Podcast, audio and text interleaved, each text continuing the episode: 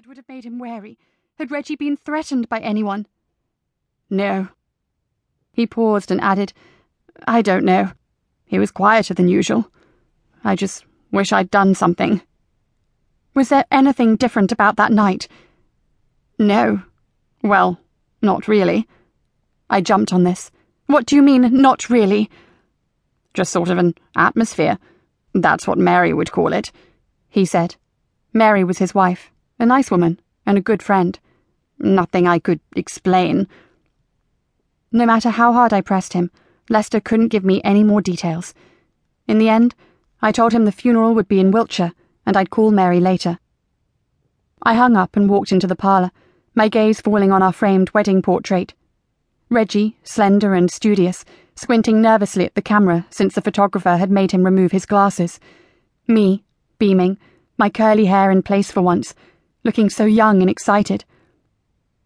It had been Reggie's 37th birthday. People whispered at the time that I was looking for someone like my father. Just the opposite. My father drove me mad on a regular basis. I loved Reggie. He would patiently explain things to me. I had learned so much from him about myself, about life.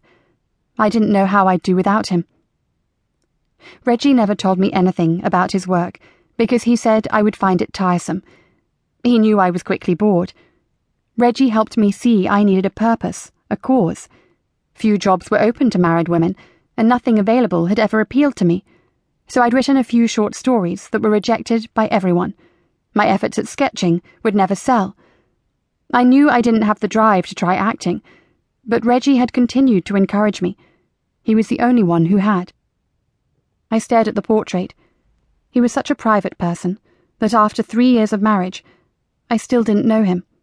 Not truly and now I'd never get answers to those questions he'd deflected.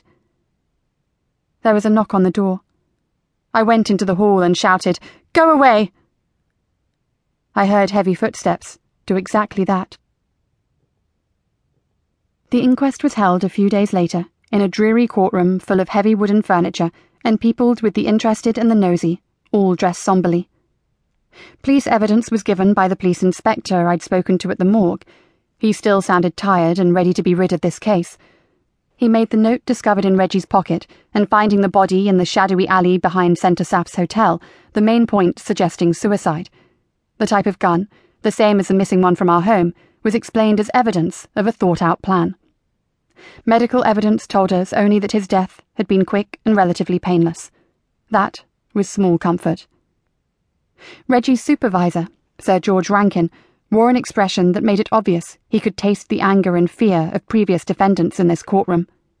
He stated that Reggie's work was not dangerous, he was a conscientious employee, and he didn't seem worried about anything. Sir George didn't mention the search for the Foreign Office traitor or his suspicions about Reggie. Lester Babcock testified next that Reggie hadn't appeared worried about anything, that he seemed perfectly normal the day of his death, both at work and at the theatre he didn't mention the odd mood within the group that night. Then it was my turn.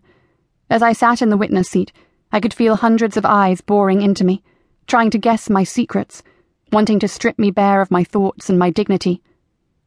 The coroner spoke in a mild voice, asking simple questions. When was the last time I'd seen Reggie? Were there any money problems? Were we happy? The last was the one I replied to the most forcefully I gripped the wide wooden railing in front of me and snapped, Yes! Taking a deep breath, I added, Well, we were content.